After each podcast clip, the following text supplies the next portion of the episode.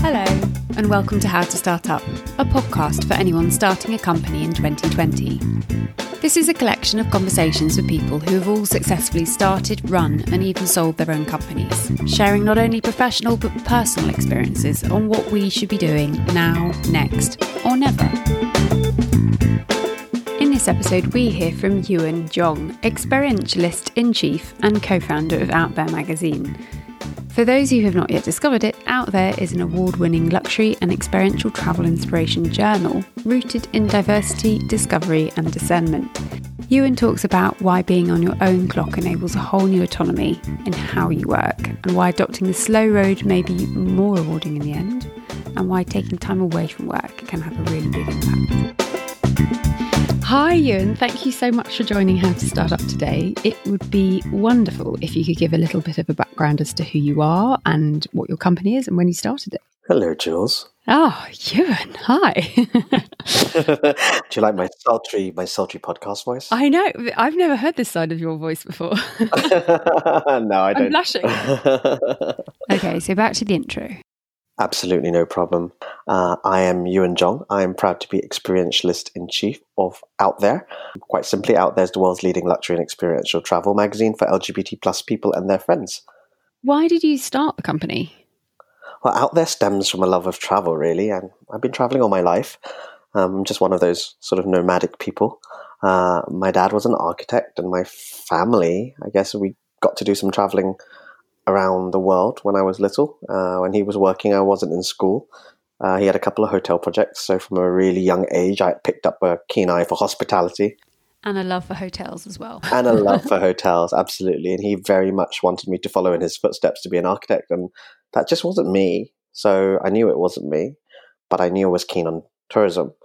As time passes, you know it. You know sometimes you've got to take the long way around to get where you want to. Uh, in my industry, you call it slow travel. So after 10 years of working in integrated marketing and comms, uh, as a young entrepreneur in a creative agency, I was fortunate enough to f- sell my part of the business back uh, and with the proceeds take myself off traveling. I started to realize there wasn't really inclusive travel media and advice for people like me. I didn't identify or see myself in what was rather undiverse mainstream travel publications back in those days. And even the magazines for the LGBT community that I subscribed to was was so focused on how I was supposed to live my life as a stereotypical gay person. And frankly, I'd also fancied going over to the other side. I spent years talking about stories and pitching to media and I always thought I could do this. So my business partner, Martin, who was already working in magazine publishing, presented the idea of creating a luxury travel magazine together. The rest is history, really. And it's been 10 years now, hasn't it? It has been 10 years, 10 roller coaster years. But you know what? 10 years of amazing journeys, and I wouldn't change any of it. Maybe some of it.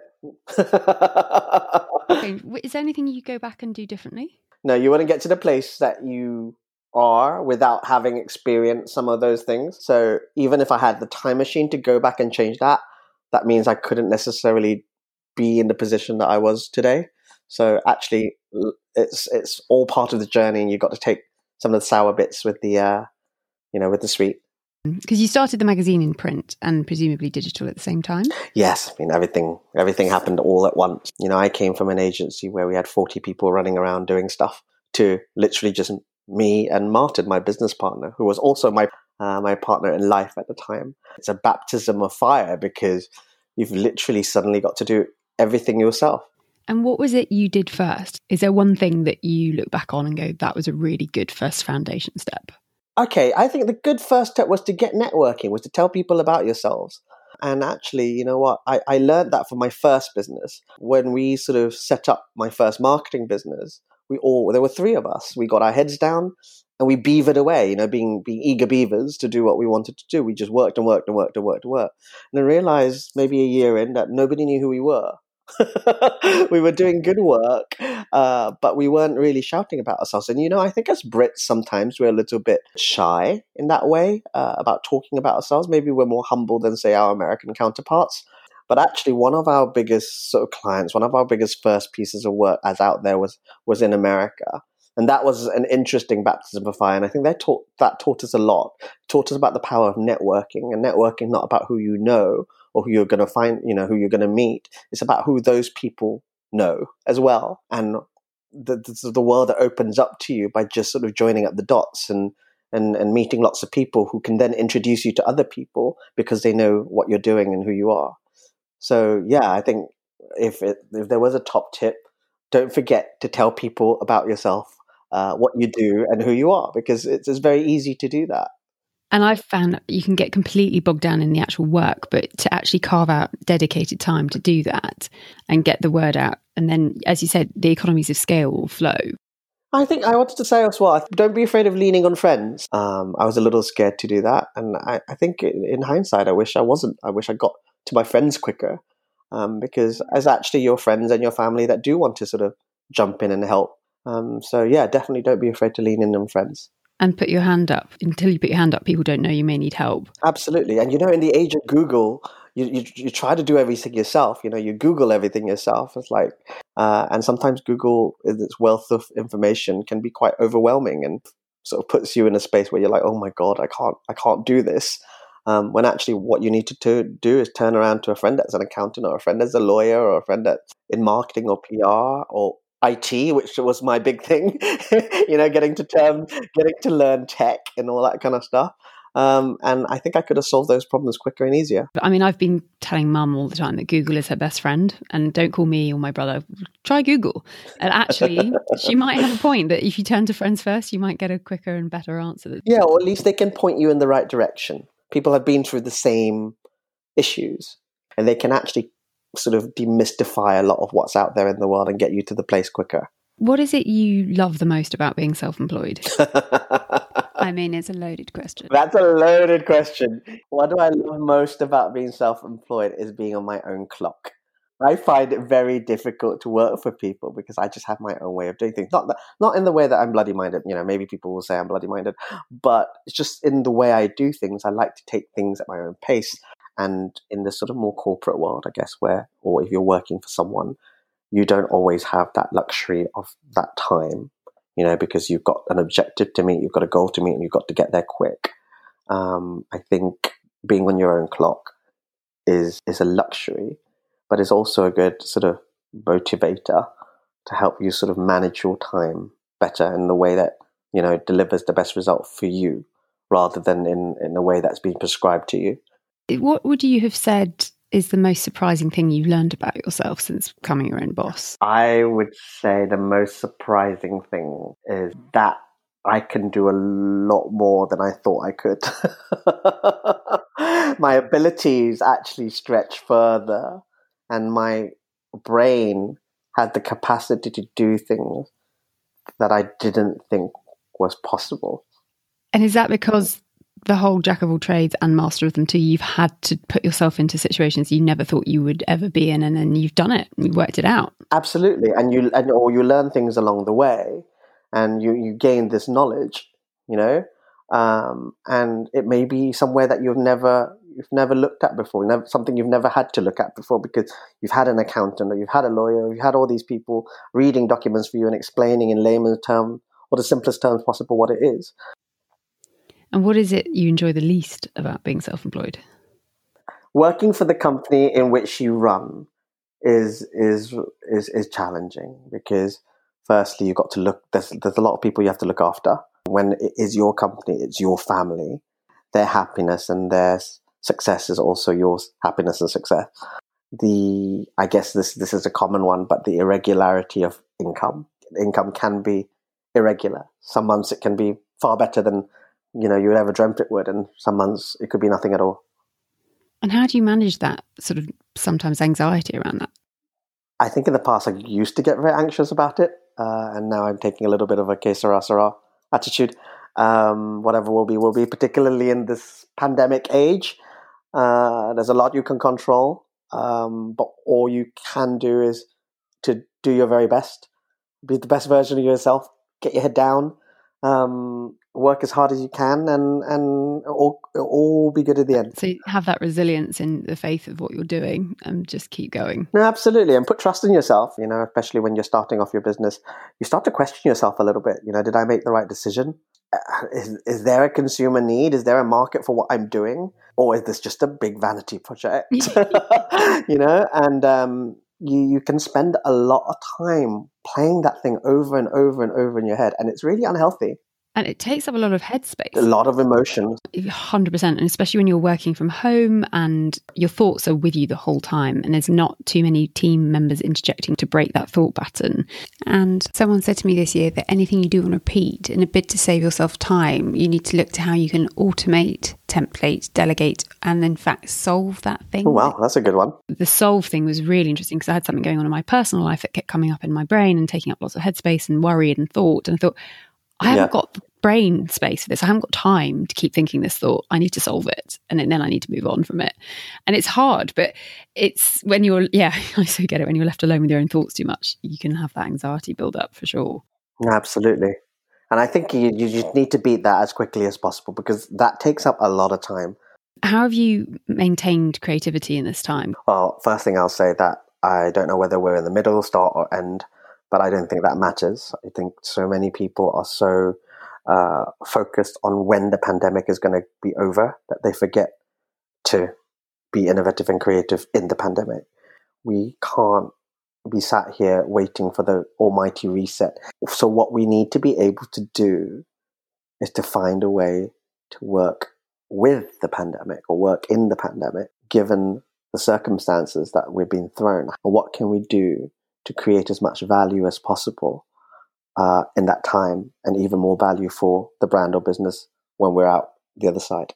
And that's something I've witnessed from out there and your team and yourself. You've been so nimble and generous with your time, and suddenly you're speaking to so many different people and you're you're helping so many different people in the industry. Has that given you real encouragement uh, to your business model? Yes, absolutely. You know, I could say it's been a terrible year for business, but a really good year for brand. People sometimes forget particularly in good times, people forget how important it is to also develop your brand. And in this time, what we've been able to do is develop our brand, whether that's in being, being innovative. I think you were talking about four tips earlier. I have four stage thought process of how to get through times like this. Four things you need to look at creativity, innovation, resilience, and stewardship. I think there's four really important things to consider. Uh, and people often ask me what the difference between creativity and innovation is. And creativity is a little bit more stagnant. It's coming up with with with with ways and means of looking at making your business as different as possible. And innovation for me is different creativity because innovation infers moving forward uh, rather than just making yourself look different. How can you push yourself forwards into whatever future you're in? Stewardship is about how you guide yourself if you're a one man band or your business and, and how you act in a time of crisis to be able to inspire others and really generate value for your business and resilience. We all know what resilience is, you know, strength. Yeah. That's a lot to think about. It's always important to keep long term view in mind. Absolutely. Big picture thinking is is super important how did you keep motivated at the beginning when it was all new and you weren't sure and you are trying stuff and testing things? How did you keep yourself upbeat about everything? Getting off the ground is one of the most challenging. It's like getting an airplane to take off. It's where the plane needs the most power. Everything needs to be firing on all cylinders. Everyone needs to be concentrating. And yeah i was very passionate when we started. When there's a need when you can identify a need that means there's an opportunity to have a successful business.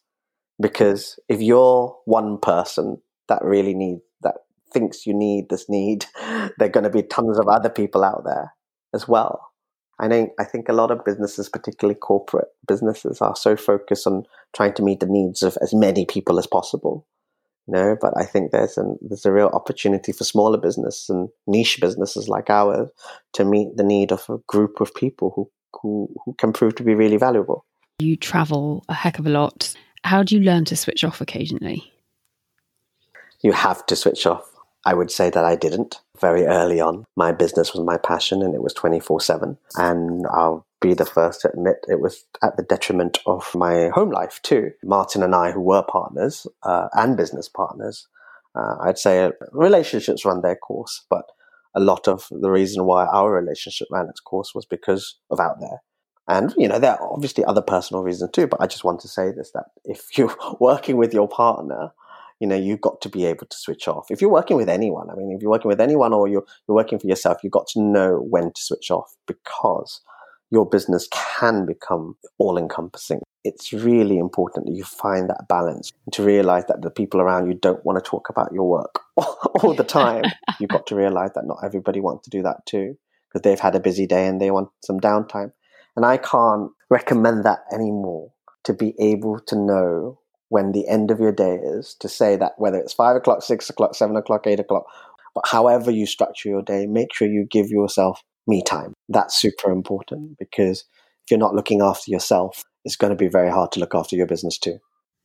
And it's important to mention that you and Martin are still great business partners. Absolutely. And we're best friends. We made a call very early on to say actually we could continue, you know, being partners, talking about work 24 7, bringing work home all the time, and it will completely wreck whatever relationship we have left.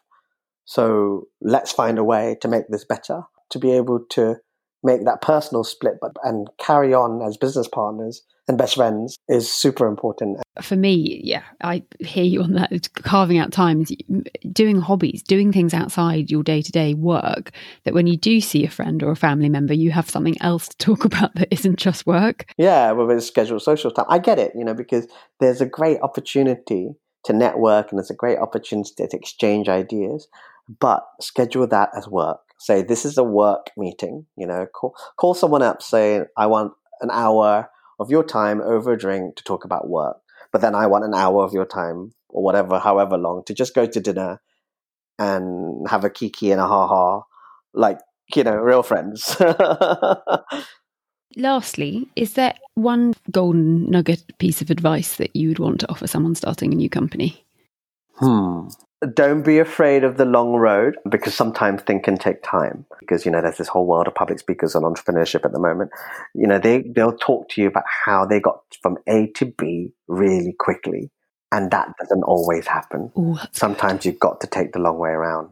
In in your slow travel you pick up a lot of stories and you pick up a lot of experience that you wouldn't do if you got from a to b very quickly you've sometimes got to set yourself off on a long road and it might have bridges and tunnels and some of it might be hanging off a cliff and some of it might be a four lane motorway you know very comfortable um, on that, that proverbial road to, to where you want to get to.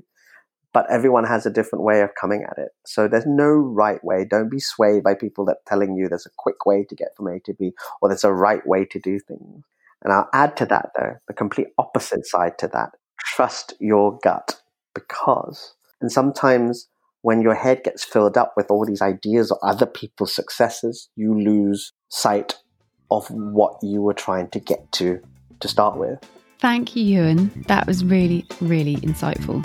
I really appreciate your time too. Thank you for having me, Juliet. This was wonderful. Uh, I hope it was useful. Thank you, and I hope to see you and speak to you very soon. Still in my early days of self employment, I've sometimes felt that things aren't moving quickly enough. However, it's really reassuring to hear from Uwern that that's actually quite a good thing in the long run. Plus, dedicating time also not to work and not even talk about work, even in the early stages, is vital.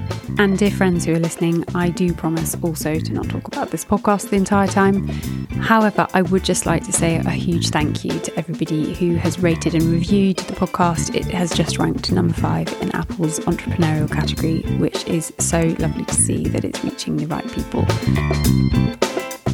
If you'd like to contact Uwern, you can find his details in the show notes, along with a written recap of all the advice he has shared.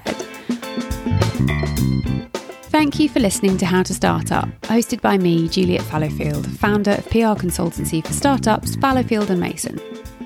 I hope these conversations offer you some confidence, encouragement, and reassurance that you're on the right track. I would be delighted if you'd rate, review, and share this podcast with anyone else who might be starting a company in 2020. Thank you.